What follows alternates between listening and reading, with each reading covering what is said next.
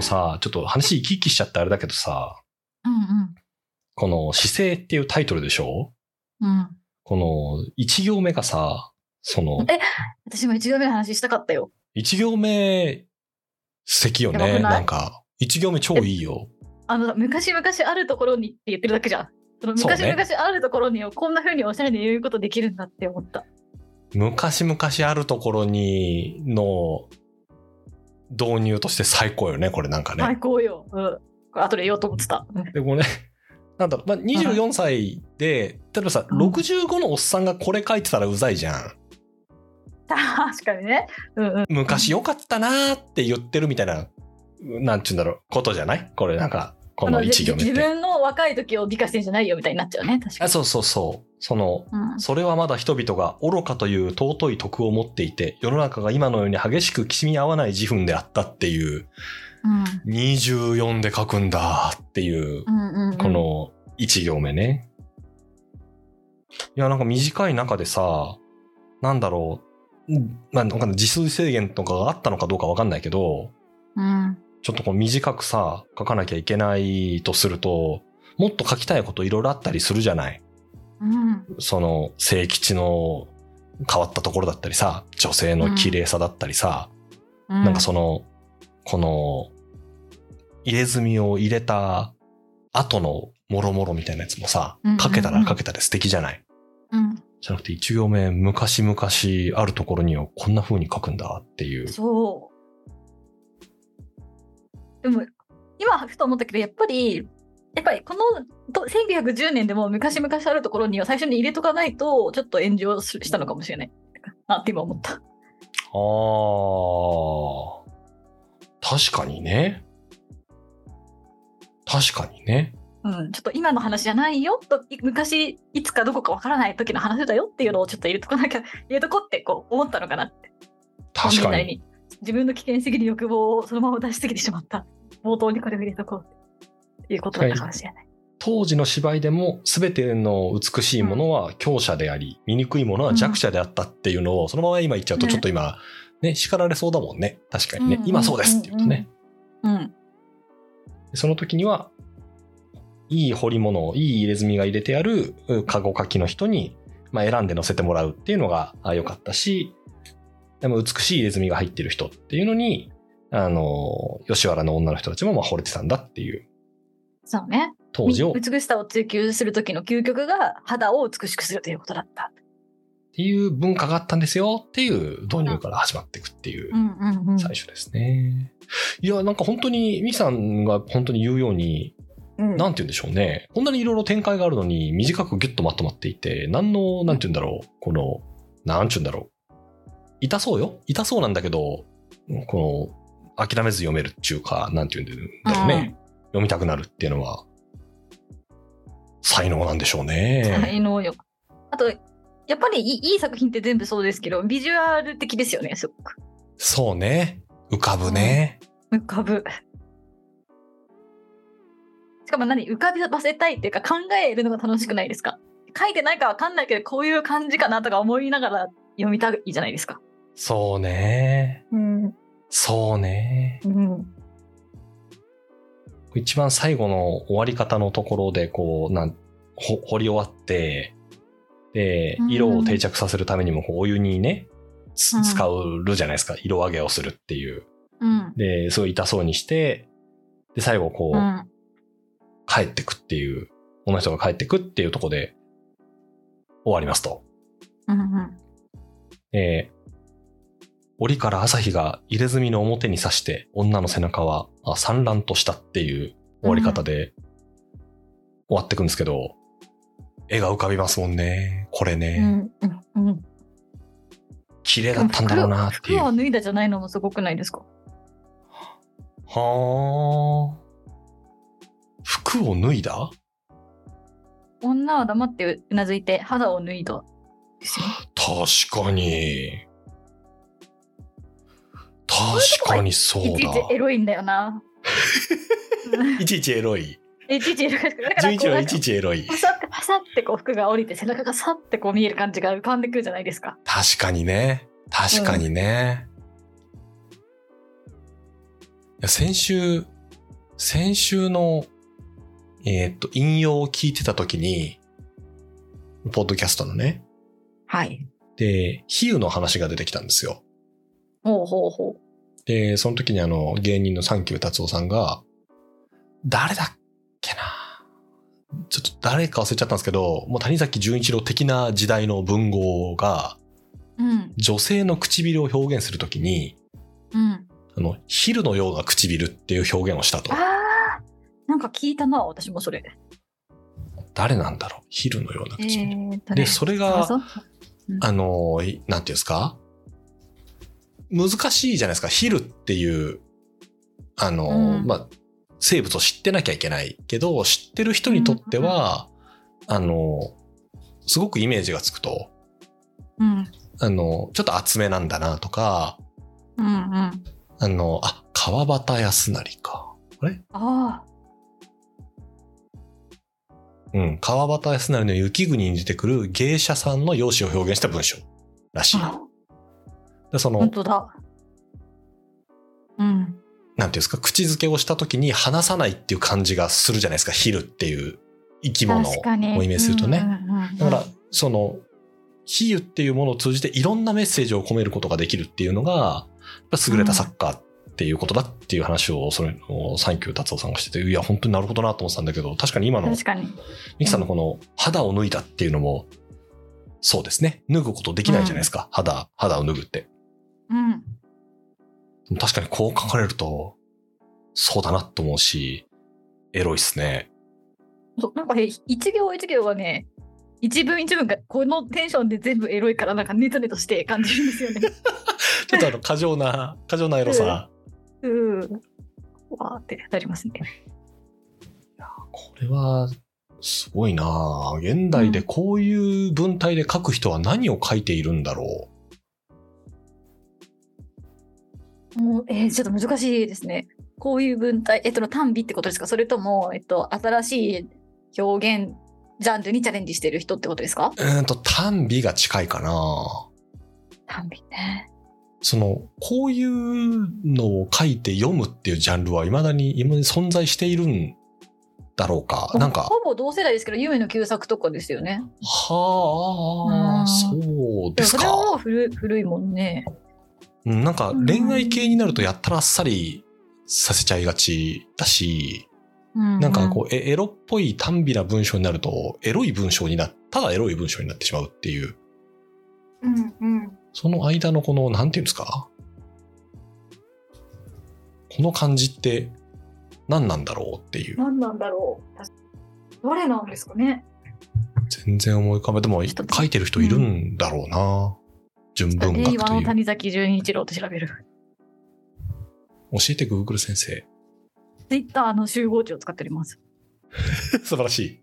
あ、金原ひとみはちょっと待って、あ、金から、金払いこれなんか一回なんかで読んだな。全然合わなかったんだよな。でもヘビにピアスとか。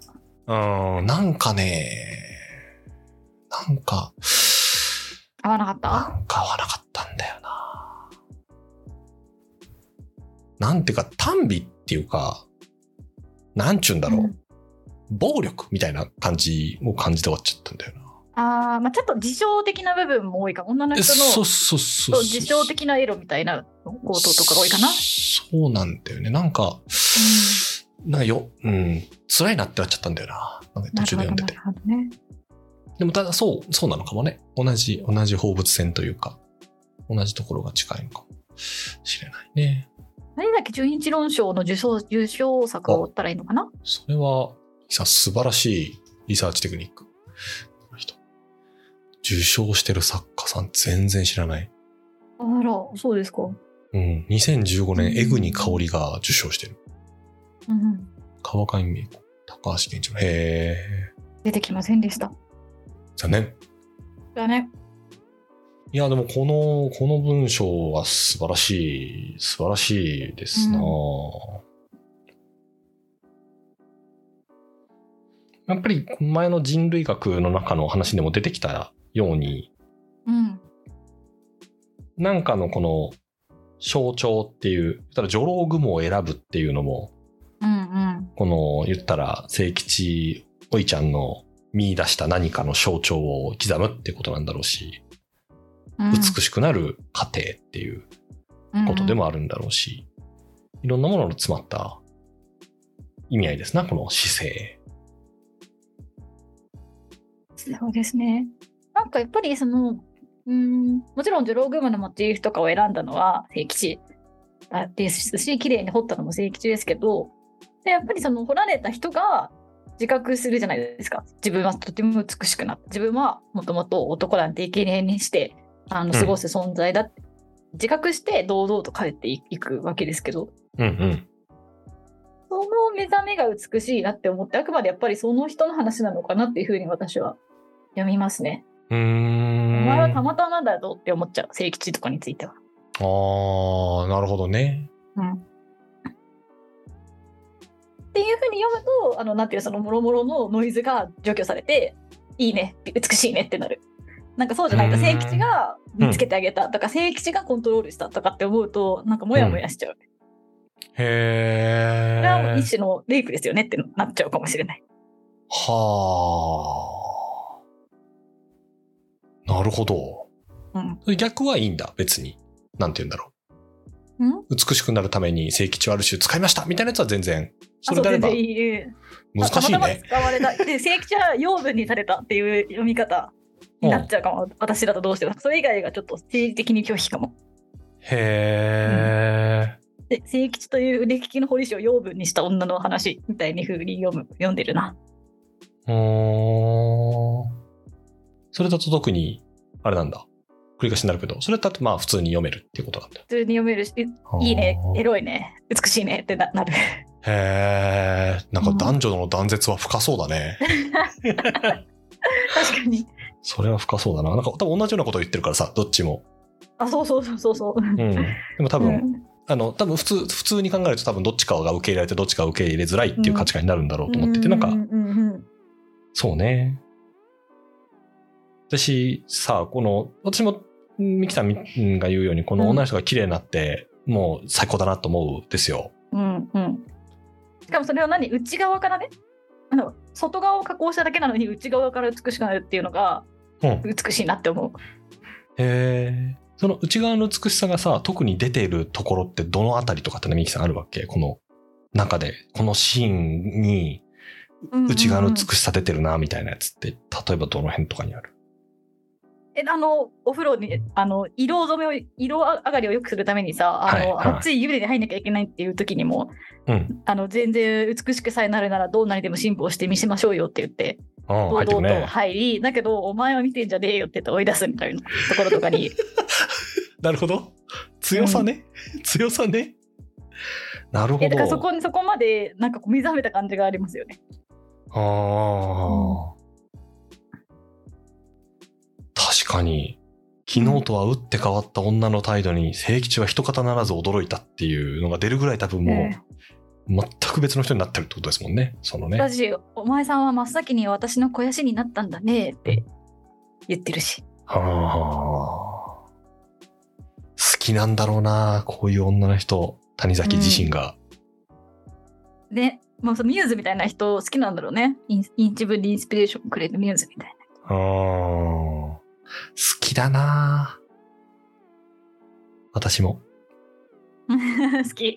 こういう人好き。うん、こういう人好き。コンプラを守った姿勢っていうあの令和版の姿勢ちょっと読んでみたいですね。ではでは最初にこの契約書にとか言ってアプリとかで同意とかしてくれない。いやいやいややる、全然面白くならない。じゃあ上手のかけらもない。 全く面白くならない気がするなうん一個一個同意取ってね、うんうんうん痛み取るためだけになんかこう、しっかり薬も出してあげ て。うんうん。帰る前に一度そのい家住み見せてくれああもちろん SNS 等で拡散はしないし、シャツともしませんみたいな言う言ってから分かりました。いやー、令和は面白いことやるのが難しい時代ですね。うん確かに。こっそりやってるんだろうな、みんな。なんじゃないうん。こっそりやらないと、なんて言うんだろうん。う。ちょっと変な言い方になるけど、こういう、なんだろう、欲求なり世界ってあるじゃない。うん。うん。この、絶対さ、この女の人もさ、んこの、なんだろう、聖吉にさ、こう、上が上がってきなよって言われた時に、いやー、これ入れ墨やったら私人生変わるやろうな、みたいなことって、まあ思わないじゃない。うんうんやったら変わっちゃいましたみたいな、まあ、ことで、まあ、それはまあ、レイプなんだが、うん。確かかに。でも、そういう、こう、同意を得ないと、なんていうのかな。同意わかはしたくないんだけど、に。うん。ししていたであれば、行ったであろう世界が、その人にとって実は意外と良かったっていう世界って、まあまあ、あるじゃ、うんんあるじゃない。あるあるあるある。そうなんだよな。いや、その、あの、先々週ね、うん、一晩だけ病院に入院するっていう機会がありまして、ああ、なんか体調を崩してね。そうなんです、大そうな丈夫んでですしよ。たうんあの全然大丈夫で、なんて言うんだろう、意識もバッチリあってですね、うん。あったんですけど、まあ最初、あの、救急に入りまして、うんその後一晩、4人部屋かなの部屋に入院をしてたんですよ。はいはい。で、まあ私みたいな人間でも、もうすごい数の、こう、同意書みたいなやつにサインしなきゃいけないんですよ。うーん。なんとかっていう薬をいざ使おうとなった時に、使えるようにする同意書とか、うんうんうんうんえ病院の中でこういうものを貸し出すということの、えー同意書とか、うんめちゃくちゃ書かなきゃいけないんですよ。うんで私でそうなのであれば、なんか多分ね、う同じ部屋にいたおじいちゃんたちはみんなもうもうちょっとこうヘビーに入院してるんですね。はいはいはいはいはい。飲んでる薬も多いし、手術もするやろうし、みたいなことを見るとさ、まあでも普通にやりゃいいんだけど、まあ、ゴムてたりとかするわけですよ。怖いからやりたくないとかさ、あー家族がさとか。ああいうの見てるとなんかこう、ね、普通に考えると、いや、やっぱ本人の同意がない中で何かするのは虐待と一緒であって、みたいなのがさうん、こう、ね、それっぽいじゃない。ただなんかね、難しいよなって、なんか一晩ずっと思ってた、なんか。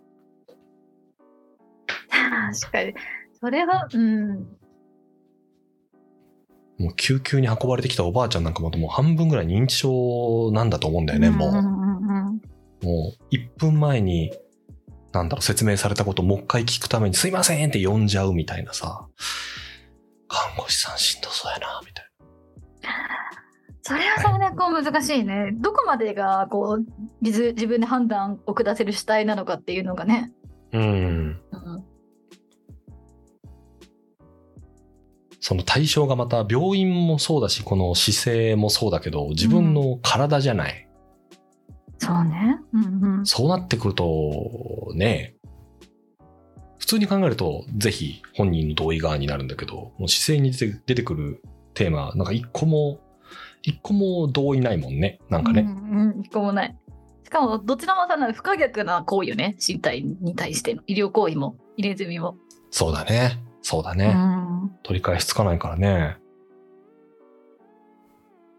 その不可逆っていうのが、その前回のあの人類学の中でもそうだけど、不可逆っていうのが、まあ、ある種、いいいいというか、通過儀礼にとってもいいし、うん集団としての何かこう、共通性を示すって意味でももちろんいいし、うん刑罰を受けた人だってことを示す上でもいいってことなんだろうね。不可逆っていう。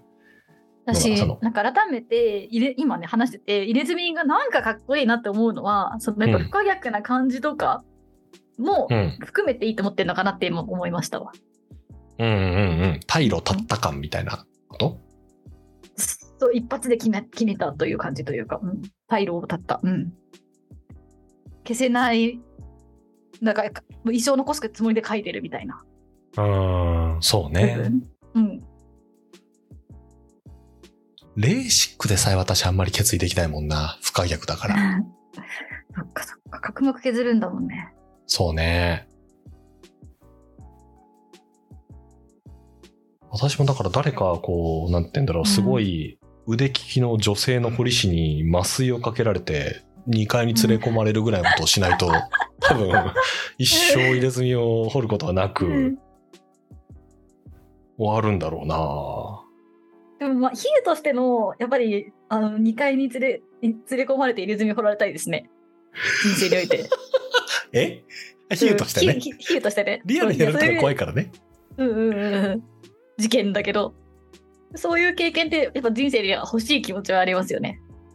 そういうのがないと難しいね。この大人になっていくと何でもかんでも、ね、自分で選んでっていうところにしか行かなくなるもんね。確かにね。うんうん最近、どうですか ?2 階に連れ込まれた経験は、その比喩としての2階に連れ込まれは何かしましたかでもないですよ、そんな全然。面白いお芝居を見たときに、ちょっと頭殴られた気持ちになったぐらいですね。うんそれは何見るつもりじゃなかったけど的なやつってことこんなに面白いと思ってなかったけど、みたいな。あーっていうこと。うん。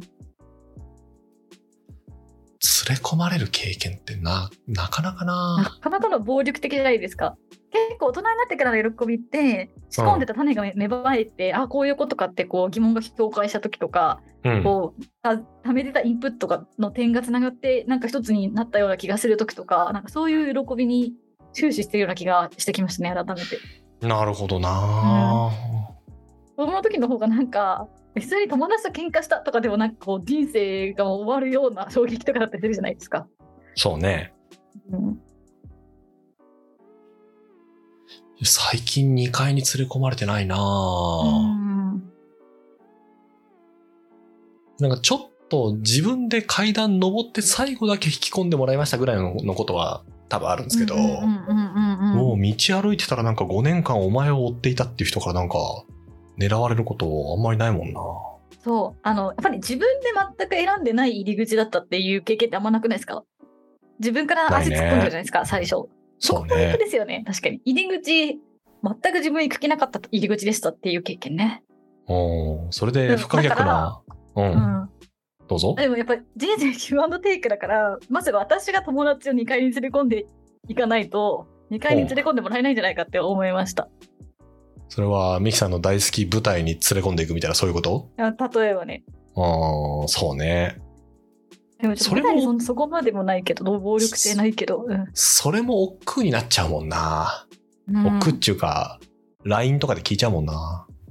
なんとか好き、とか言っちゃうもんな。えだ私だってそうですよ舞台誘う時になんかこれはなんか広瀬すずが出てるから生で広瀬すずが見えるよとかこれ保険を打ってから見に行きますいやー連れて行きますよそう、せ、ゆき、みきさん、正吉はそんなことしないよ。そう絶対しない の、はい、なんかなんちゃ空いてるじゃあ池袋18時でぐらいですよねそうね。行くよそうっつねって連れてって3時間閉じ込める 劇な場んになら池袋じゃない、世田谷とかのシアターそっから行くってことですよ。だから、うんうんうん池袋待ち合わせで。あなんかそういう意味だとあのギリギリこれは2階に連れ込んでるなって思ったのがほう学生時代に前も話したことあるかもしれないんですけど学生時代演劇サークルの新刊がなんか新刊合宿をしますって言ってあの何高田馬場のロータリーとかに集合するんですけどうん来た新入生に目隠しをして車に乗せ て、あの全然知らないところに連れて行ってそこで先輩のなんか生前葬みたいなお葬式をやるみたいなやつをやってました。それ えがっそとれが新新刊のイベン トし1年生に。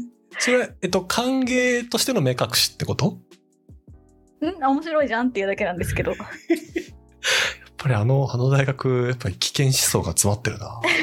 そうだからそれがましかも私じゃなくてその後輩が主催してるイベントですけどねやってたんですけど、うん。まあ、ギリ2階に連れ込んだ感あるイベントだなって思いましたギリどころか、そこそこ連れ込んでるね、それは。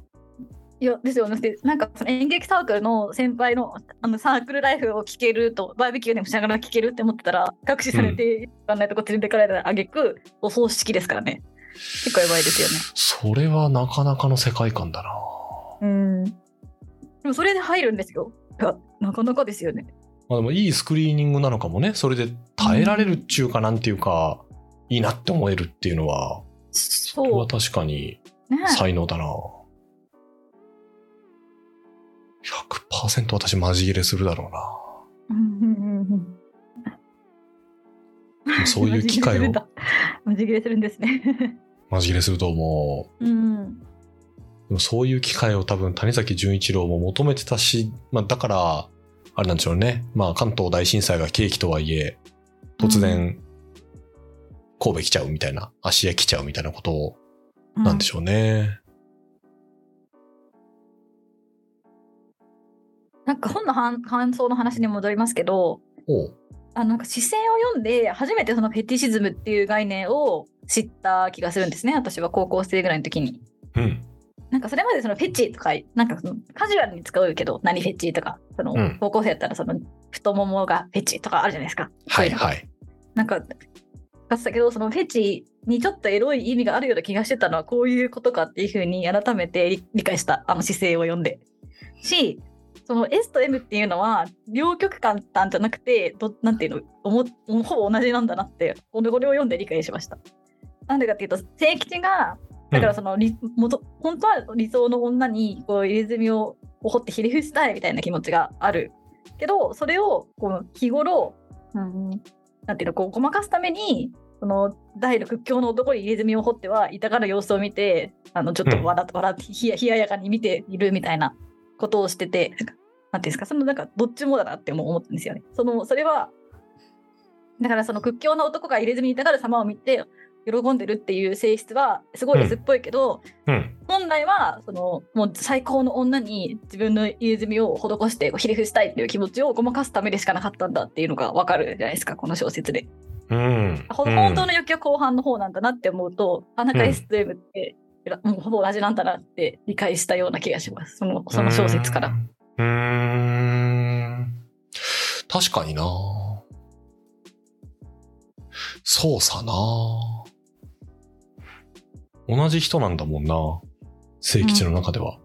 うん、一貫してるんですよね。多分一貫中か一まあ、貫してるんですよ。そ彼の中ではね。ううん、なるほどな。これ掘った後の聖吉ってどうなるんでしょうね。結構、言ったら彼の願望をもうフルで果たして、でもこの女の人にはもう多分去っていっちゃうわけじゃないですか。名前も聞いてないし。の、うんうんで、多分帰ったらもう二度と会わないでしょう。うん、会わないのかなわかんないけど、この後どうなると思いますまあ、その女の子えー自身でも聖吉でもいいんですけど。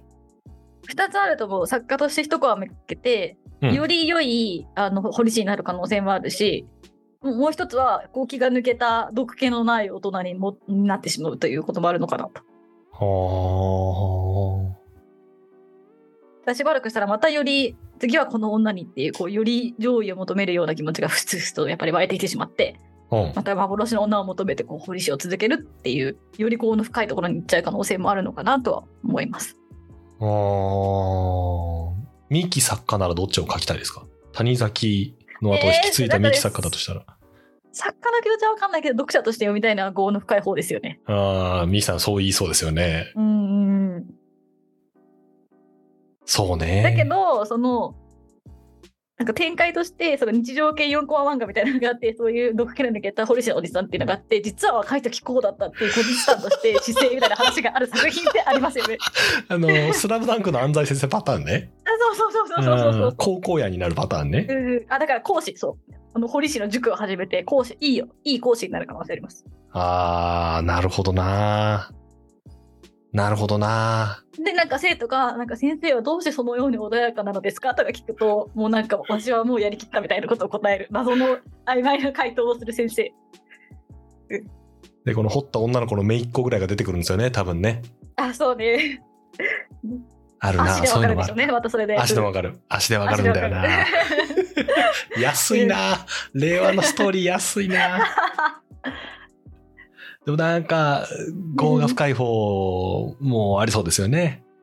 これね。確かにな。なんか前回のあの、なんだっけ、浅井亮の性欲の話もそうでしたけど、うんうん。この名前を付けられない欲求みたいな、まあ、欲求って本来多分そういうもんじゃないですか。名前は付いてないはずなので、衝動だから。なんだけど確か、に S とか M っていうフレームだったり、ね、フェチイズムの中での分かりやすい足フェチとかになってくると、うんうんうん。なんかね、う。そういうもんじゃないんだけど、そういうものとした方が捉えやすいっていうものに、入っちゃうがばっかりに、あれではないってなっちゃうはありそうですよね。同じ S、確かになんていうんです同じ人の中に S っぽいものと、うんひれ伏したいものが同居するって多分普通にあるうんうんうん。ことなんだ確とかはに思うんですよね。確かにな聖吉な私も血が見えてたら聖吉の気持ち超わかるもんなうん。血が見えてたら私血がすごい苦手なので、他人の血を見るのも苦手だし、でももし私がすごい血を見るのが好きな人間だったとするじゃないですか。うん。んだとしたら、聖吉の、にすごい同化できそあ、なるほど。う。もえーう、これやっていう女の人を探しながら、なんていうんですか、屈強な俺いけるでっていう男の人に、すごいなんか優しい感じで、あ、いけますっつって言いながら、その人が痛がってるのを楽しく見てるっていうのは、なんか楽しそうな生活だなと思いましたね。えー、もう全然わかんないですね。え価値がない人間だと思うな、本当私は。うん。そうそううん。エッジか、難しいよな。いや、でもこれ書いた人うとん、こう、結婚していった谷崎潤一郎の妻たちいるじゃないですか。うん、みんなしか勇も気あなりんましか、たね。でも線の細そうな美人だった記憶なんだよな。だっけ私今写真で。で二人目の奥さん見てますけど、二人目の奥さん超可愛いっすよ。あれみんな可愛いのよ。 あ、そうなの私は二人目の奥さんがタイプ。あ、オッケー。え、どどういうとこで見てるんですかあ。今、ズームのチャットに送った。いや、なんかね、みんな可愛かった記憶あるんだよな。本当三番目の奥さんに手紙書くときは、自分を下僕の体で手紙書いてたって書いてありましたよ。へえ。独やっぱ特だから、とミ思ュってーズに、ミューズにひれ伏したい。自分にインスピレーションを与えてくれるミューズが欲しい。すげえな。すごいな。ミューズ欲か。谷崎潤一郎、結構、なんか、落語家さんとかだったらモテそうな、日本男児顔だな。うん、確かに、こ講談顔。ね講談、うん。でもなんかそうか谷崎潤一郎が若い時にお母さんと一緒に歌舞伎を見てて歌舞伎に衝撃を受けて作家を志したって書いてある。でへ最初に書いたのも戯曲なんだけど戯曲はなんか諸事情で出版されずうん知性がの処女作になった。へえ。あのなんかそういうライブパフォーマンス好きだと思う。あのもう少し遅くに生まれていたら役者とかやってたんじゃないあー、なるほどね。役者っていうかその戯曲とかを演出家とかやってる可能性ある。だだってなんか、奥さんをさ女優にしたりとかしてるよね確かあ、。そうなのうん。そう、奥さんの妹、聖子を芸名、綾野美智子で女優にしみたいな、ウィキペディアに書いてあっはた。あ、えっと、あそうそう、おえっと、初婚の時に、初婚の奥さんの妹を好きになっちゃうの。で、多分妹、 揉め妹てのんな世を焼いて、あ。揉めてんなあ、もう。そうそうで、妹を女優デビューさせてしてる。そうですか。そうですか。だいたい奥さん20ぐらい下なんだな。すげえ世界に皆さん生きてらっしゃるな姿勢うね。ん、でも久しぶりに読んでやっぱえ今今より子供の高校生の時読んだ時よりはそのエロさを理解できるようになってる気がしました今の方が一層、一層深く味わえる。今の方が一層深くエロいなと思いながら味わえる味わえている気がこしまれしたは、これは確かにうんエロいね。エロいこれは、うん。作品っていうかまあ、文体と谷崎潤一郎がエロいね、これね。そうあのもう自分の欲望をさ心の底から満たしきってるっていう感じがすごいしてんのがエロいんだよねうんこれで、あれでしょ ?50 とか60までこの文体で書き続けるわけでしょまあ、その、うんなんて言うんだろう。あの関西に移って文体が変わったみたいな話はあれどさ、うんうんこの、ささめゆきとかさ、代表作を得たのって結構後半、後半だべや。それでも書くんだもんな。いやー